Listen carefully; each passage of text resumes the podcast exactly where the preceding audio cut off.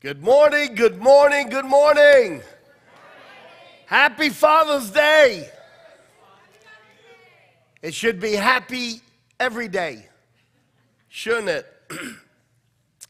well, today, as a, a, Father's Day message, I, uh, I'm excited. A couple of, let's see, five weeks ago, it was Mother's Day, and I preached a sermon, Behold and Honor amazing revelation came out of those two words the word behold and the word honor. And uh, I continued preaching uh, on the subject of honor, and the following week I preached that honor is the culture of the kingdom of God. And then the week after that, I preached on honoring the local church. I'm going to continue on the series of honor because I think honor is underrated. It's underrated. Uh, it's not X rated, it is underrated. And in our culture, we live in an honorless society and an honorless culture. And the kingdom of God is a culture of honor. Can I get an agreement? It, it really is. Uh, but I want to start by telling a little bit of a story because it was Father's Day a few years back in a little Sunday school class. And this Sunday school teacher, this young lady, had the uh, difficult uh, challenge of teaching a Sunday school class where one of the little boys in the class was the pastor's son. How many of you know if you're a Sunday school teacher and the pastor's son is in the class, you want to make sure you get everything right because little Johnny is going to repeat what he thinks he heard to mommy and daddy, right? So I pity anyone who had to teach my kids. Now my kids are grown up and uh, one of them's running the children's church. So it was a Father's Day, and here's the Sunday school teacher teaching the children, and she wants to make the point that God's name is Father. And Jesus, in the Lord's Prayer, taught people to pray. They said, How do we pray? And he said, This is how you pray Our Father, which is or art in heaven, right? Our Father, which is in heaven. And so he's teaching them how to pray to God. And the first thing he says is God isn't just a deity. You see, to be a deity means that you're supreme, you're the creator, you're, you're, you're it. God doesn't want Jesus is God in the flesh. So Jesus is introducing himself. And he doesn't just want to be a deity, he wants to be a father. And there's a huge difference because a father comes with a lifetime commitment. And so God is saying, I'm, I don't want you to just worship me as a deity. I'm a dad. You have come out of my loins. I, I, I, think it's so hard. We look at fallen humanity and we can't grasp the fact that we were really created and were meant to be in the image of God. In, a, in every sense of the expression, spiritually, we came out of God's loins. The giraffe didn't, the monkey didn't, the gorilla didn't, the hippo didn't, the butterfly didn't. You and I were created in his image. So here's God in the flesh, Jesus, introducing us how to pray to God. And the first thing he says is, our Father. So many times we pray and it's just God. And while God is the only deity and He is deity, God names Himself Father because He comes with eternal relationship. He wants to be the provider. He wants to be the caregiver. He wants to be the one that helps to shape your thinking. He wants to be your encourager. He wants to be your cheer uh, squad. He wants to be the one that backs you and stands with you and is eternally proud of you. And so here's Jesus teaching us how to pray to God. His disciples said, Man, you move in such power. No one's ever seen this type of the types of miracles you do. And you preach, but when you preach, it makes sense. Teach us how to pray. Because they saw Jesus praying all the time. Isn't it amazing that he introduces them how to pray to God? And the very first statement that we always miss is that he names God and says, Our Father. That's why the Apostle Paul says that we received the spirit of adoption, and that spirit that has adopted us cries out within us and says, Abba, uh, Father, which means literally, Daddy, Daddy. God doesn't just want to be a deity that you respect and that you recognize, He wants relationship. He wants to have relationship with you. I don't know what your natural dad has been like or what kind of an image comes up in your mind when you hear the term father, but God wants to be what every father should have been the model dad. He wants to be the one that is in your corner, that loves you. There's never a safer place than being in dad's corner or being with dad. And unfortunately, in the natural world, that's not always true. Sometimes we've had fathers that abuse us mentally, emotionally, physically, and even sexually. Unfortunately, humanity can be so broken that sometimes the father image could be the worst image in the world to have to relate to. And that's because Satan took the image of who God is as a father and he made sure that he distorted it, perverted it, and broke it in humanity so that we're constantly mirroring a negative father image. I remember when I first came into the ministry, it was one of the first things God did with me. I was in training in, in an Australian church, and uh, God very clearly said to me, I'm going to fix your relationship with your dad. And I thought, I don't have a bad relationship with my dad. He says, When I fix your relationship with your dad, your relationship with me will go to a whole nother level.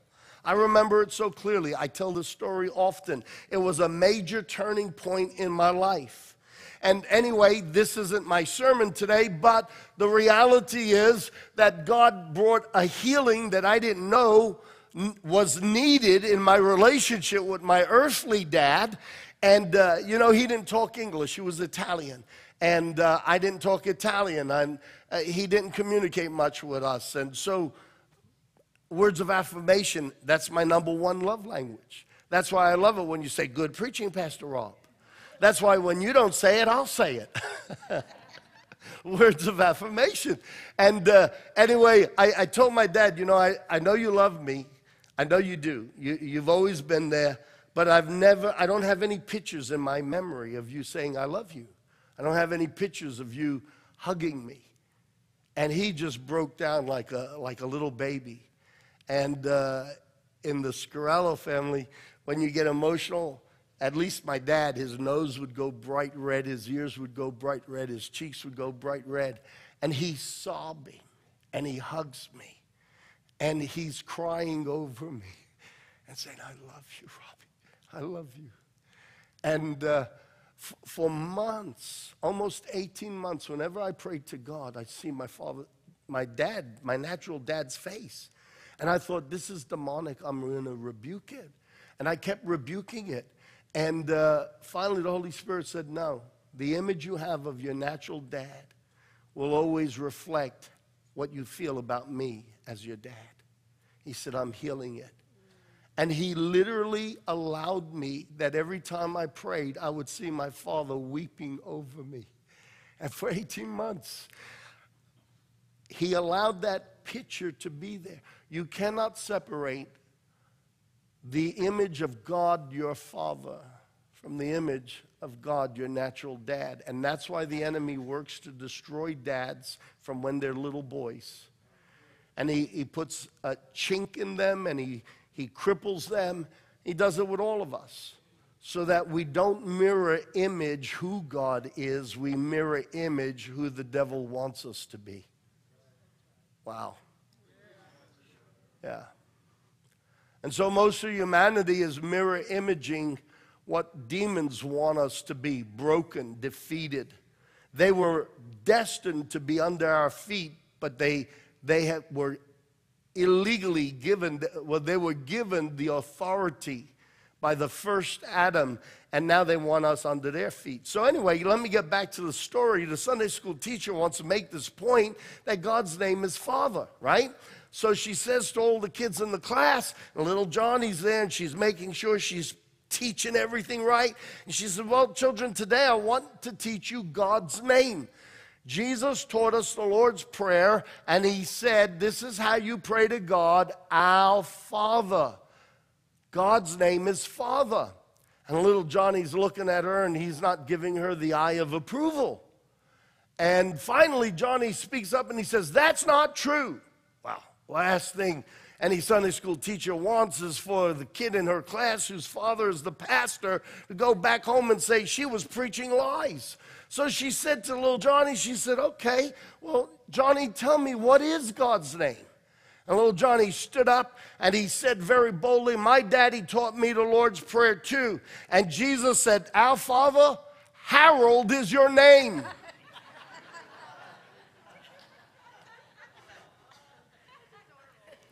Yeah. But there's an interesting point because Jesus did say, Our Father who is in heaven, hallowed be your name. What does that mean? If you were to look this word up in the Greek, the word hallowed, this is very important. This is key to the message today. I'm going to make several key points, very important. The word Harold comes from the Greek word hagiazo, and it means to make holy, to consecrate, to sanctify. This is how it gets used in the Greek. So I'm going to give you the usage to treat as holy, to set apart, to sanctify, to hallow, to treat with reverence. You know, it's like I, I don't know if this happens in your home, but you know, when uh, you're having a party for the kids, you take out the paper plates. When uh, the family's coming over, you take out, you know, uh, china, you know.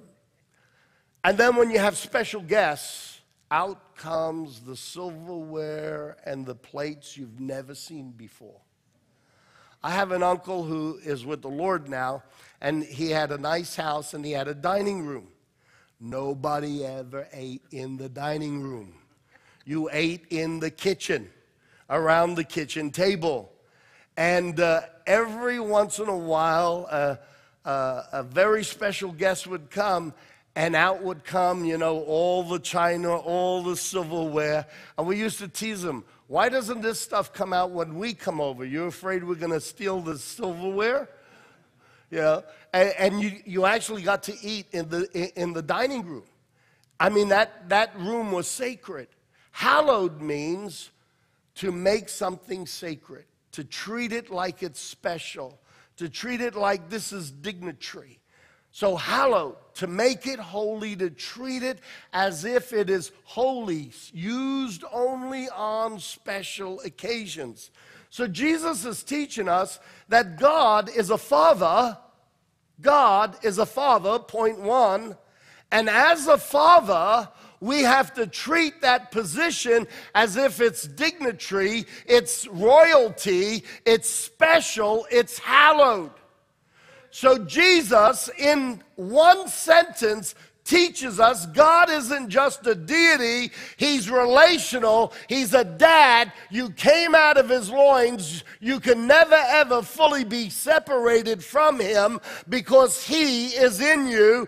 And as a father, He needs to be given space for being special, royal. Yeah. Amen. Amen.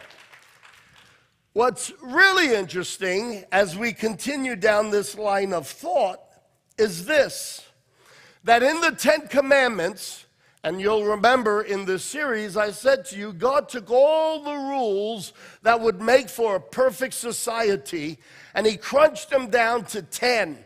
He condensed them to 10. And every one of those rules has to do with honor, honoring God, honoring yourself and honoring others. Now, I said in the earlier service, the Ten Commandments are all about love. But you see, we live in a polluted society. Love, I love you for what you can do for me. That's not love. It's like an infant, you know, who's nursing at the breast or a little child loves mommy and daddy, and we call it cupboard love. They love that person because they are the source of their care and their nutrition. But then, as that child grows older, hopefully, if the parents have cultivated a good relationship, the relationship and the love goes beyond the cupboard love. In this society, we love other people for what they can be to us and for us. And so we have a very slanted view of love. And that's why I say the Ten Commandments are more than 10 laws of love, they are 10 laws of honor. You see, I can love you because of what I can get from you. You feed my ego. I, I can love you because I, I, I can manipulate you and get what I want. And that's a very distorted basis of love. But honor, when you give honor, you're taking something precious of yourself and you're crowning the other person with it. When you give honor, you, you could have love without honor. You can't have honor without love. And when you give honor, you're taking whatever goodness is in you and you're clothing, you're putting a crown on Rowan's head, you're putting fine garments on him, you speak well of him, and you take of the goodness that's in you and you praise him with it, and honor doesn't count the risk that you are raising the other person up, maybe even above yourself. Honor is the truest indication of genuine love because love can be very self serving. Can I get an agreement? Absolutely. You see, we live in a society and an age where love is about what you can do for me and what you can do for me to gratify my needs, my wants, even sexually. And so, to love someone is to get undressed and to have sexual intercourse. But with honor, you're not undressing the other person, you're dressing them. You're clothing them. You're respecting them. You're giving them preference. You're making space for who they are as a person, and you're putting value on them. Somebody give me an amen. I said in the past, I said it again this morning, and I'll say it now, and that when we dishonor someone, whenever you've been hurt, whenever you've been wounded, whenever someone made you cry, whenever someone made you feel rejected, if you were to analyze what took place in your emotions and why it hurt so much, they lied about you, they fibbed about you, they left you out, they uh, talk negative about you. What hurts is they are taking honor off of you. They are unclothing you. You see, the Bible says that when God created us, He created us in His image and He crowned us with glory and honor. And when Adam and Eve first sinned, what the devil was trying to do in the Garden of Eden, they were clothed in the glory of God. And He made them disrespect God and not trust God, and the glory came off, and they found out they were naked. Now, they knew they were naked in the flesh.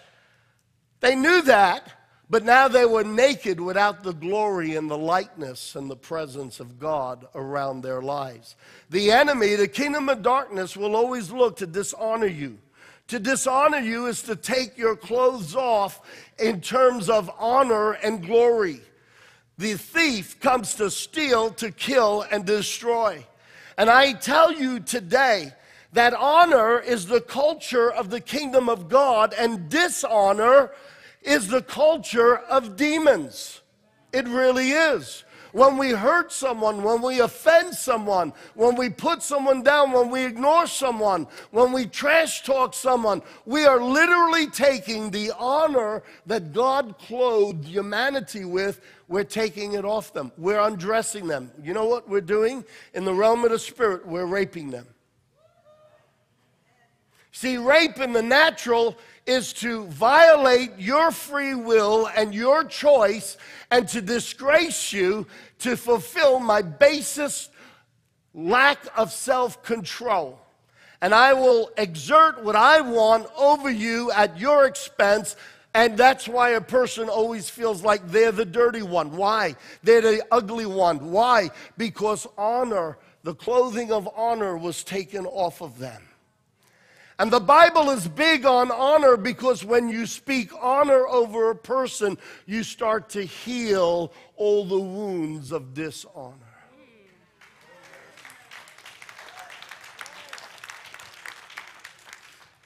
Everything about the Word of God is so powerful. It's so powerful. And th- th- that's why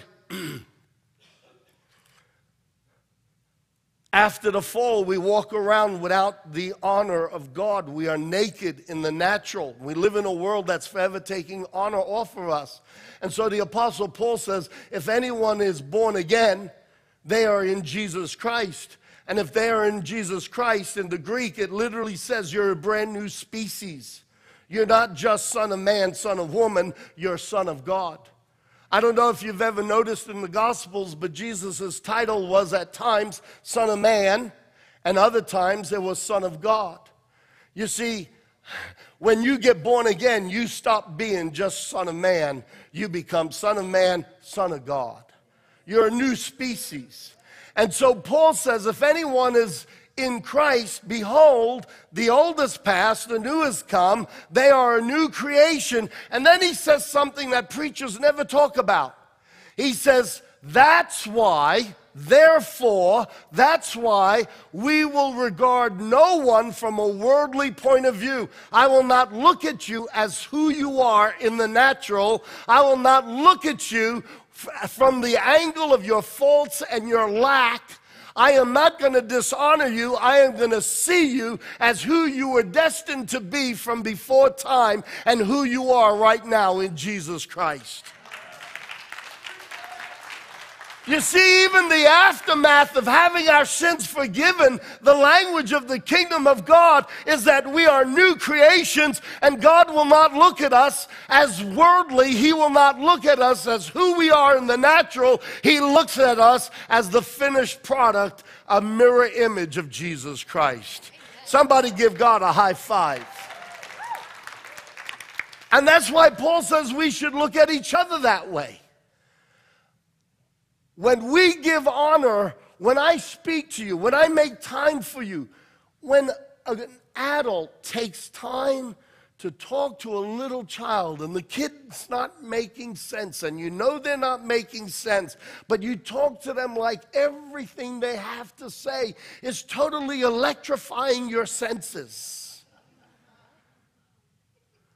Whether that kid understands or not, you are giving honor. You're putting honor on that child. They will not be able to understand it here, but they'll feel it. And when we give honor, we are clothing them with crowns. When we give honor, when we give time, when we give of ourselves, when we speak words that we mean from our heart, when we take from the good that is in us and we don't count it or measure it, but we just generously wash it over another person, we are putting them in silk garments. We're painting their toenails, their fingernails, if they're a woman. there are two genders and only two genders, okay? But we are giving honor, we are restoring. You see, when people act crotchety and angry and nasty and they're constantly doing things to reject us, they are acting out of the fact that spiritually they were raped, they were abused, and they're a victim. The honor was taken off of them, and so they act out of the image that is scarred in their emotional and mental intellect. And they're living out of that trauma. And so they were dishonored, and so they act dishonorably. The Bible doesn't say give honor where honor is due, the world says that. If you prove yourself, if you earn it, I'll mete out a little bit of honor, but I'm watching did you get a brownie point or we taking away five brownie points? In the kingdom of God, it's not give honor where honor is due. In the kingdom of God, the word of God teaches us to ascribe honor. God is a father. Hallowed be your name. We ascribe, we put weight, we make a space in our lives to recognize that this is a significant position. Isn't it very interesting that God, Jesus in the flesh, correlates deity with fatherhood and then correlates fatherhood with being hallowed? Stay with me. So then God writes 10 commandments. He takes all the rules and the laws that would make a perfect society, crunches them down to 10 and all those Ten Commandments about honoring God, honoring yourself, honoring your neighbor. It's more than just love, because I can love you for what I can get. But when I honor you, I'm not taking anything. Did you hear that? I can love you for what I get from you, what I can take, what I can manipulate. But when I honor, I can only leave you blessed. Huge difference. Somebody say, good preaching, Pastor Ron. Okay, so I refer to the Ten Commandments as the Ten Laws of Honor. And what's interesting, God do, reduces it to 10, and, and if we could live it, we'd have a perfect society. But rule number three, Exodus chapter 20, uh, verse 7. Commandment number three you will not take the name of the Lord your God in vain, for the Lord will not hold him guiltless who takes his name in vain. Jesus said, This is how you pray to God. Father, hallowed. We're going to give reverence, we're going to give honor, we're going to give space, we're going to give dignity, we're going to give recognition to your name, your Father. Honor is such a culture of the kingdom of God, and dishonor is such a culture of hell. Demons love dishonor, they love it. I said in the first service, uh, it's amazing. I preach three quarters of everything that isn't in my notes.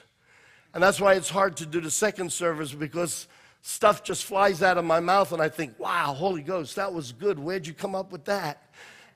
And, and then I try to repeat it in the second service, and my physical brain gets mixed up. I actually find it easier to preach in the first service because it's coming out fresh. But watch this.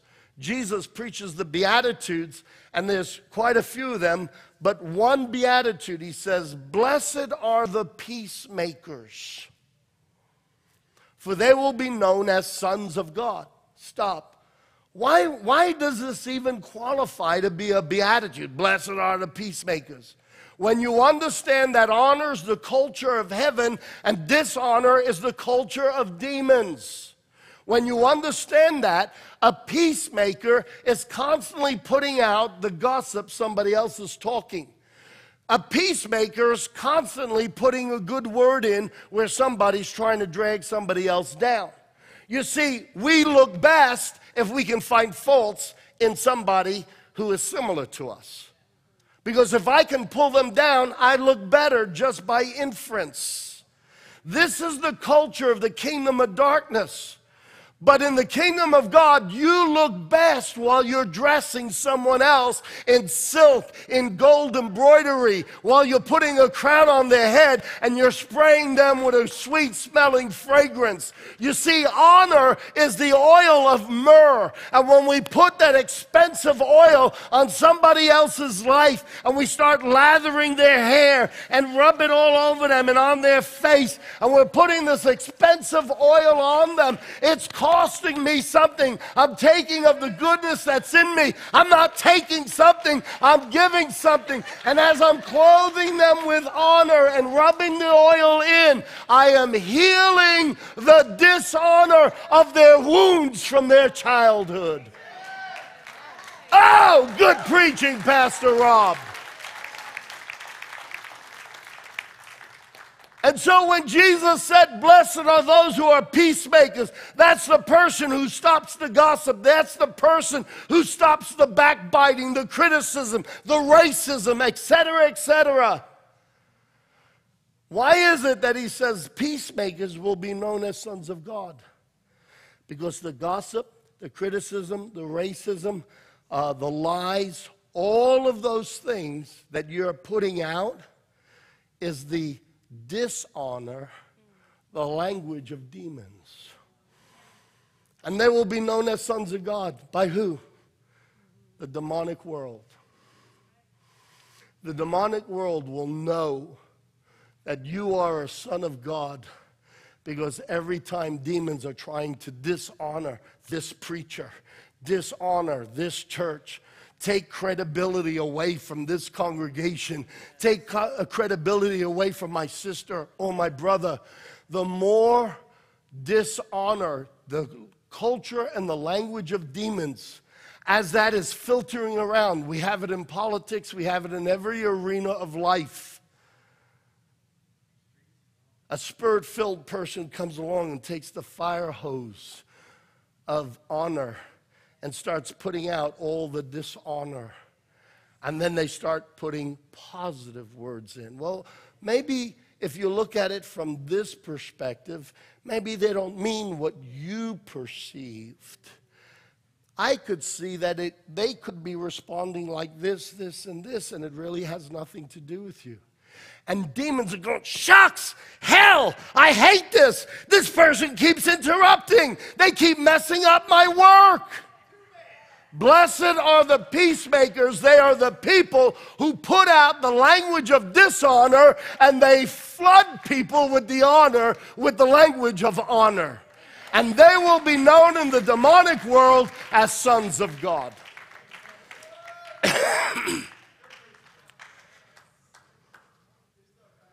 honor. It's interesting, thank you. Uh, I'll say so myself if you don't mind. It is good preaching. A lot of this isn't in my notes, so when I say good preaching, I'm saying, Holy Ghost, you're, you're doing good today. What's interesting is the 10 rules he crunched down that are laws of honor. He puts in there and he says in verse 12, honor your father and your mother that your days will be long upon the land and which the Lord your God has given you. What's interesting, now watch, remember, stay with me. Jesus' disciples said, How do we pray to God? Our Father relationship gives them a name, Father. Hallowed, respected, honored, lifted up, be the name of a Father. Then God says in the Ten Commandments, don't use my name in vain. Don't treat me like a tissue in a tissue box. I'm there when you need me. You blow your nose on me. You wipe your tears on me. And then you throw it away, and I don't count for the rest of your life. Yeah, good analogy, Pastor Rob. Don't use my name. Don't treat it with complacency. Don't treat it like it's the mundane. Don't treat me like I'm ordinary. Don't need me for your crisis and reject me for your everyday life. He says, You do that, that can't be forgiven. You know, I'll hold you accountable. That's what he says. I'll hold you accountable. But then he says, Now honor your mother and your father. Father, human father. And the word honor in the Hebrew, okay. The word honor in the Hebrew is the word kabod, and it means heavy, weighty, heavy. This is why young men get married And uh, after they've been married 12 months, two years, and they have a kid or two, they get heavy. I want you to see I am very honorable. I carry a lot of honor. Weighty, meaning he's a heavy. Isn't it funny that in the world we recognize people that are heavy? The mafia has its own method of recognizing the heavies. Don't mess with the Godfather. I mean, the Godfather only has to tell a peon in his organization, and, and, and you're dog meat. You, you'll, you'll be at the bottom of the river feeding fish. Okay? And, and we understand in pop culture, we understand in secular culture, oh, the heavies are coming. And then in the church, we don't recognize this concept of kabod, heavy, heavy, weighty. This person carries weight. This person carries substance. This person carries authority. Heavy, weighty, numerous, rich, honorable, to make weighty. When God said, honor your mother and your father, He's not saying give honor because they've earned it. The culture of the kingdom of God is you give honor because honor will heal. You give honor because no matter how broken they are, they were created and were intended to be in my image. That's why God loves even broken people like us who were sinners. When I was a sinner, God treated me with the greatest of respect. When I was backslidden and away from God, God treated me like an individual and told me nothing but how much He loved me. You see, the language of heaven is a language of honor, and the language of hell is a language that takes honor away from other people. Turn to somebody and say, This is a good message. I needed to hear this today. Amen. All right. So honor your mother and your father. You see, I don't know what kind of a father relationship you had with your dad or even with your mom. But any ugliness in them is only because somewhere in their life they were dishonored and they're living out of the trauma of the moments of their dishonorment. And so they're ugly because what happened to them was ugly. And the devil wants us to relate to them on that basis. And God says, No, I want you to relate to them on the basis of faith. Don't see them as they are, see them as who I designed them to be. Because when we give honor and we rub the oil of myrrh, I don't want to mess up another person's hair. so when we rub in the oil of myrrh, we're putting honor that will heal the dishonor that happened in his childhood, his adolescence, etc., etc.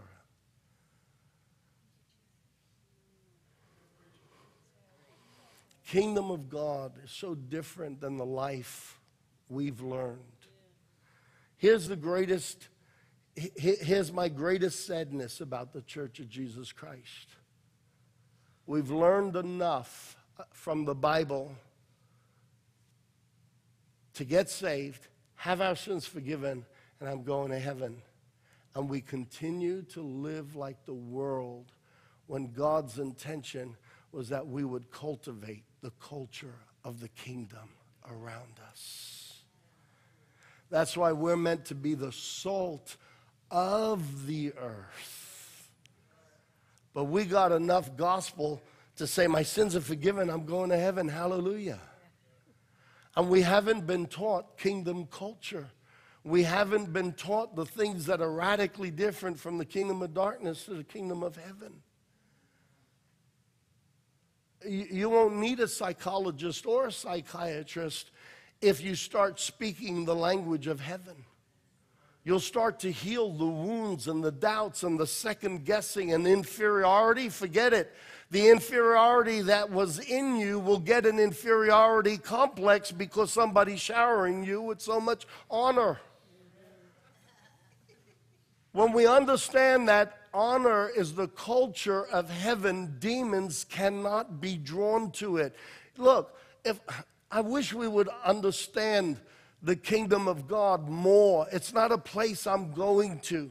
It's not just something that lives in me. It has a character, it has an atmosphere. And I'm called to live in alignment with the character and the atmosphere of the culture of God's kingdom. I'm telling you, my saddest thing about the church of Jesus Christ is that we've learned enough of the gospel to know how to get forgiven and we're going to go to heaven. But if we would learn the culture of the gospel of the kingdom of God, if we would understand it, if we would mirror it, if we would live it, you wouldn't just have to put hands on somebody and pray in Jesus' name to get healed. They'd get healed by our lifestyle. Do you know that when Paul was talking to the Corinthians, he's writing in, in, his letter and he's talking about Holy Communion and he's saying the reason why so many of you are sick and you are dying is because when you have communion with each other, you don't recognize the body of Christ. You see, Belinda here is the body of Jesus. She is created in the image of my Father. And when I gossip about her, I am tearing down Jesus Christ. When I dishonor her and talk bad about her, I am raping her spiritually. I am using my basest, unself disciplined lust to satisfy myself and to disrespect and take any sense of honor away from her.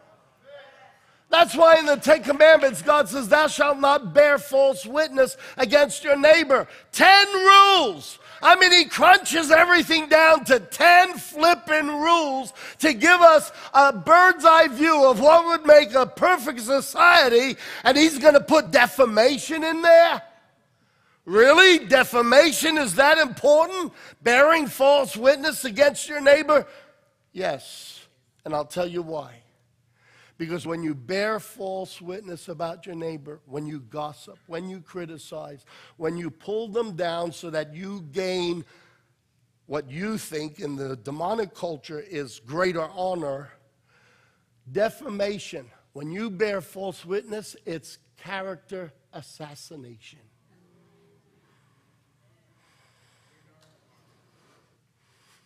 It's character assassination. Think about it. All the rules you could write to make a perfect civilization. And God crunches them down to 10. And He's got, don't bring false witness against your neighbor. Why? Why would that be so important? Because it's spiritual murder. You destroy a person's reputation, you've destroyed their life. It's an act of dishonor. And the Ten Commandments are all about honoring God, honoring yourself, and honoring somebody else. In this world, for me to look bigger and for me to look better, I got to tell you why everybody else isn't as good. In fact, it's the motive of operation in most sales techniques. There's this product, that product. I'm selling you this product because that product is deficient in this area, this area, this area, this area. And we don't think twice about it. It's normal. Of course. That's what you do in selling. The devil's norm has become our norm. And we do it in politics. And we all jump on board and we sing the same trash songs that the world sings. Well, at least I got three claps.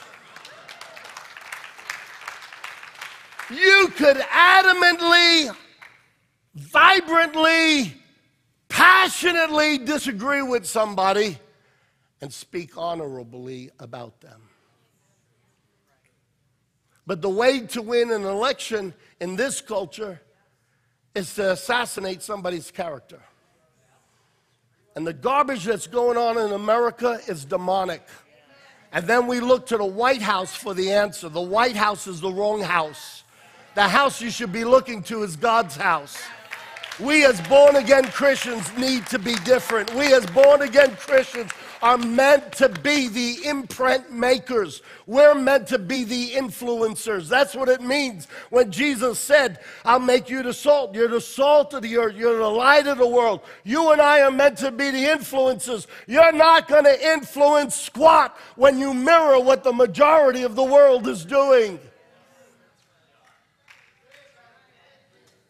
But we will set a different path when we live a different way. Somebody say yes.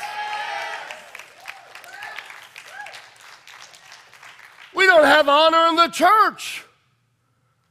We need to learn to develop honor. It is the language of angels, it is the language of the Godhead. That's why the Apostle Paul writes in Ephesians and he says, Prefer one another above yourselves. What is he saying? Take the good that's in you and clothe someone else with it and build them up and don't even worry about are they getting taller than me?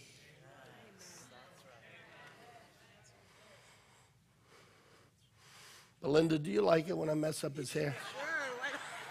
It goes right back into place. It does, not like mine. Honor. How am I doing? Oh, Jesus. Somebody shoot the clock.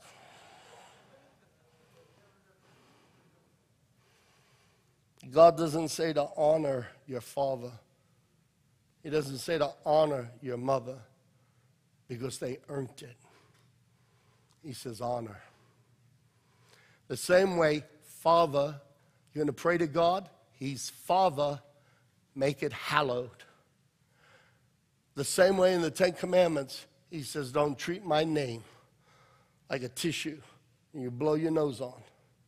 And then it's not good for anything else, literally. Make my name weighty. I'm Father. And then he says, Now honor. Kabod, put weight on the position of a mother and a father. Oh, but my dad raped me when I was a child. My father used to punch me in the face and call me an idiot. My father said, You look like your mother. You look like you got hit by a bus. He didn't say honor them because they earned it. He said honor them because they were created to be in the image of God. And a demon got in there and traumatized them at various points in their life, and they act and live out of the dishonor that happened to them. And if you can be wise enough and take the oil of honor and rub it into them and onto them like myrrh, even if it costs you, listen, it will never cost you. Listen, listen. This is good. It will never cost you. Because it doesn't matter how much myrrh you take out of yourself and put on them while they're acting absolutely ugly, while you return dishonor with honor. Not only is your honor healing their wounds, the honor you give to them is the honor that will start to heal you of the wounds they stabbed you with out of their dishonor.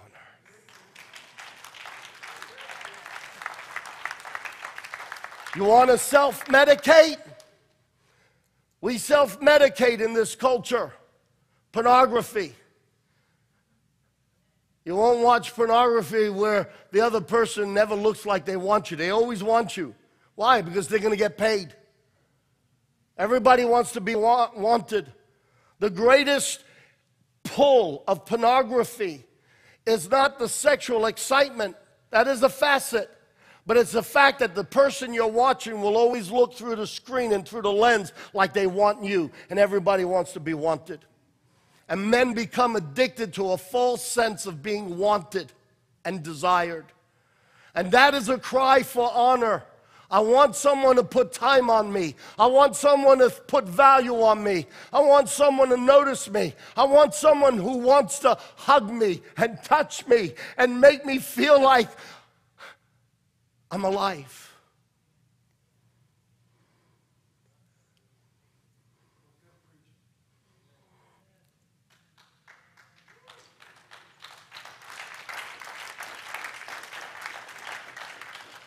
We pulled people down.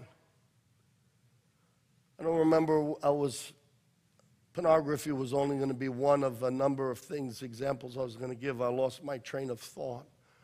But we, we, we get dishonored and we dishonor when people don't honor us.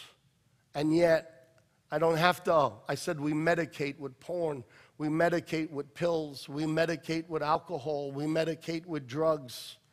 And you can look down your nose at a drug user. You got to understand, they are living out of earlier traumas and they're medicating the best way they know how. Give honor, not criticism. Give honor, not a pointing finger.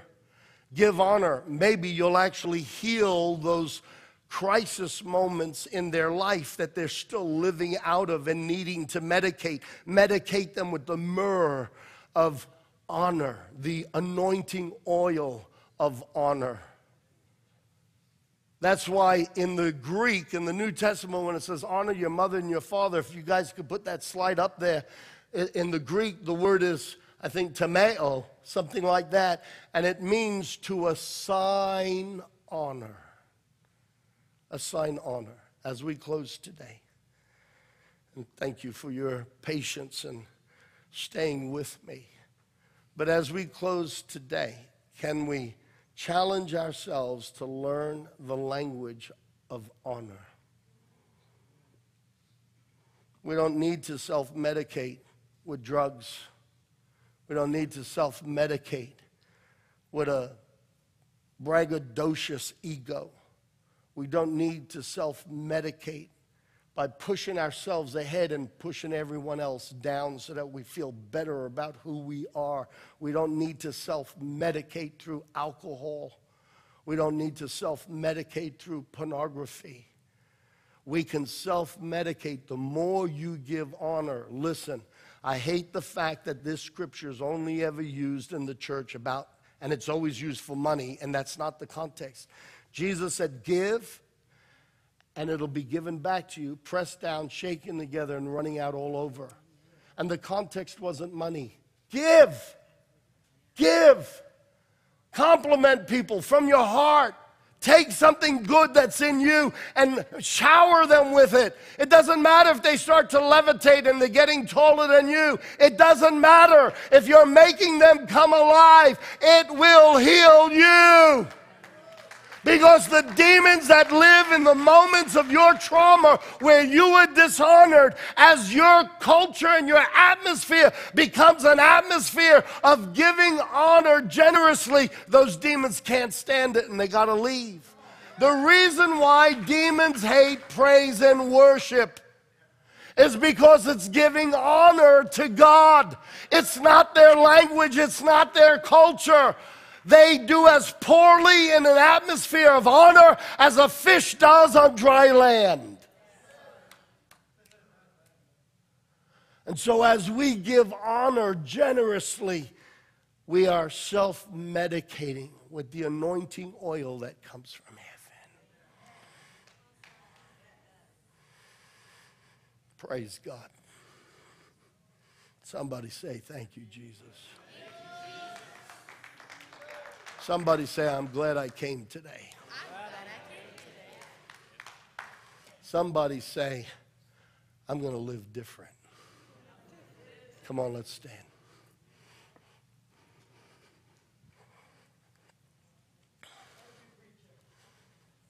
Thank you. God bless you. Praise God. Everyone, close your eyes. No one will ever give you more honor than God. I don't know why religion paints God as the fault finder. It paints God as the judge, and yet when I read the Bible, he's always sitting on a mercy seat. And the only time that God sits on the judgment seat is for one short moment at the end of the ages. But from Genesis right up until one split moment in the book of Revelations, just for a split moment, he sits on a mercy seat.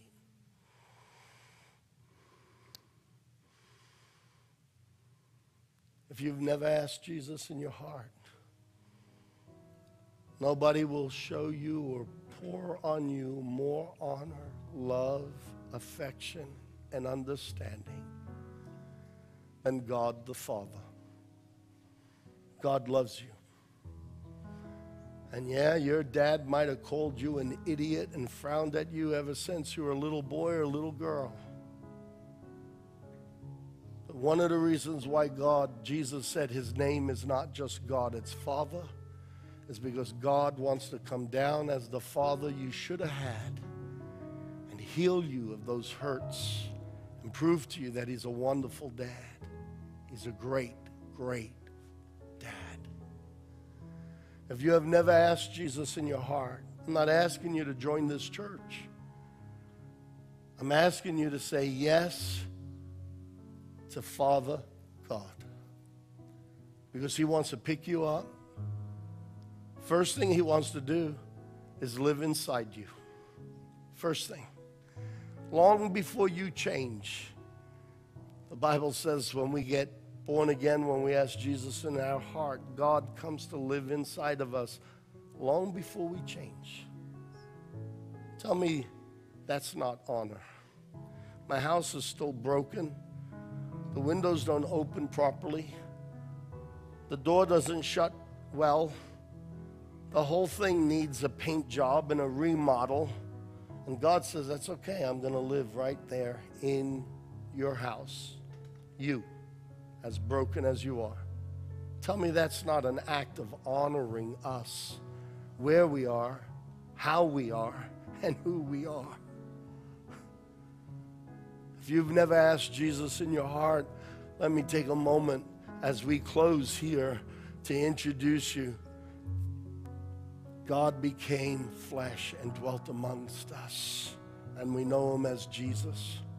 And he died on the cross to pay for every mistake I've made and for every mistake somebody did to me.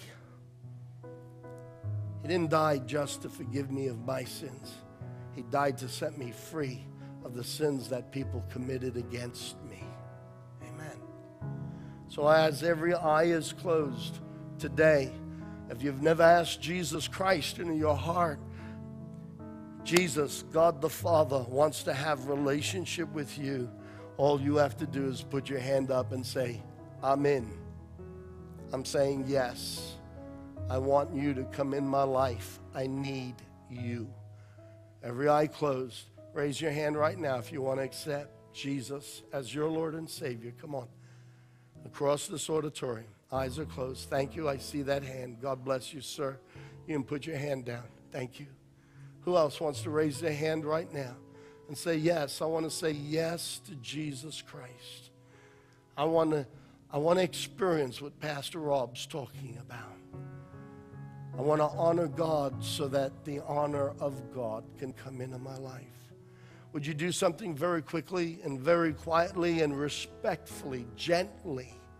Turn to somebody next to you, even if you've known them for the last 20 years, and ask them and say, Have you asked Jesus in your heart?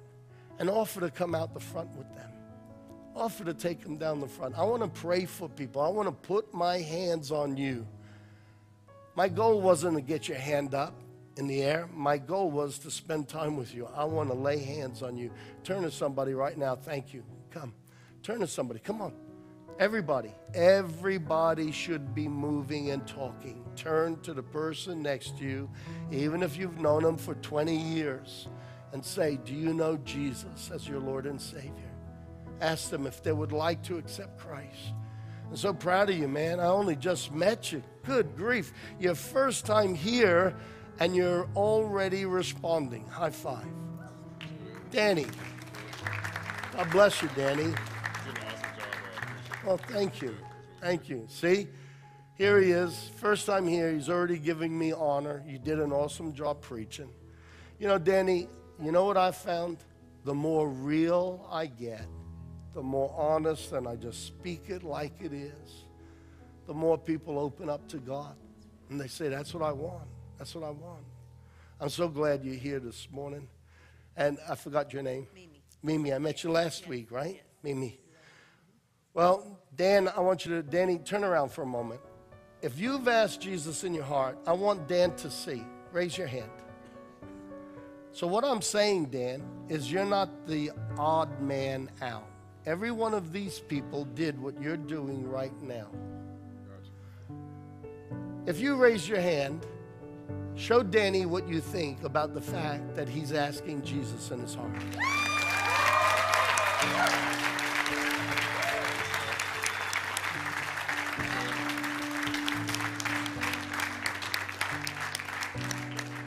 The church, the body of Jesus, isn't here to point fingers. We're here to be a cheer squad and give honor and encourage people. You can do this. So turn around, face just me, so you only have to look at my beautiful face. I thought I'd change it up. I want everyone to pray this prayer, but Danny, especially you. I'm going to tell you what I'm going to ask you to repeat. Why? Because I'm not here to trick you. I don't get paid more if people come out the front. I'm not here to trick you. So we're going to say something like this, and I'm going to give you the opportunity, if you want, to say, nah, I don't want to say that. I will not manipulate you. I won't manipulate anyone. Manipulation is the highest form of dishonor because you are secretly stealing a person's free will. Manipulation is the highest form of dishonor. And so, Danny, we're going to say something like this Jesus, I, I, I believe you love me. I, I sense something. I feel something. I believe you're God. I've screwed up. I've made mistakes. Just out of curiosity, you ever screw up? I, I've screwed up a heap. A heap. Yeah. Listen, if I had to put my hand up, this hand would be fighting to have equal time. So we're going to say, hey, I messed up. I've screwed up. I've made mistakes. I've sinned. But God, I get the sense you love me. And I feel like I need you. And so, God, I'm asking you to come into my heart. Number one, forgive me. But number two, yeah, I want to receive your love. Live in me. Is that sort of why you put your hand up? Would you like to pray that?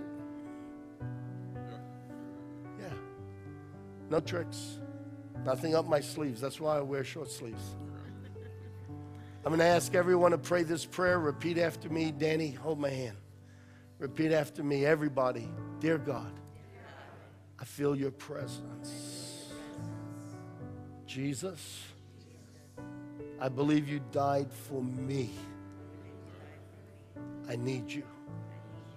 Jesus Christ, I've made mistakes. Thank you for loving me anyway and accepting me. Jesus, come into my heart right now. Forgive me and live inside me from this day forward. Thank you, God, for caring about me. I'm looking forward to building a relationship with you. I give you access to my life. In Jesus' name, amen.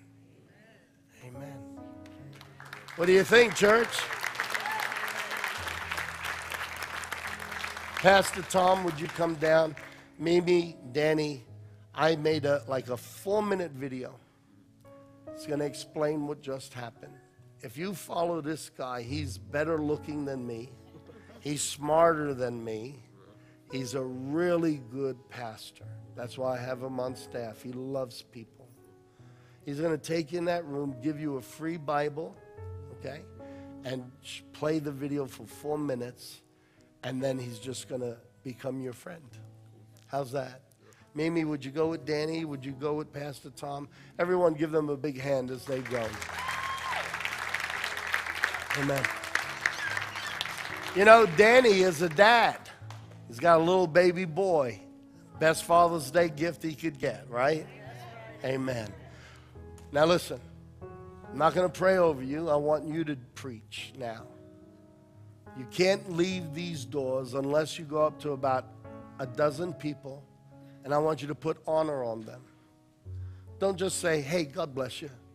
I want you to stop and say, no, really.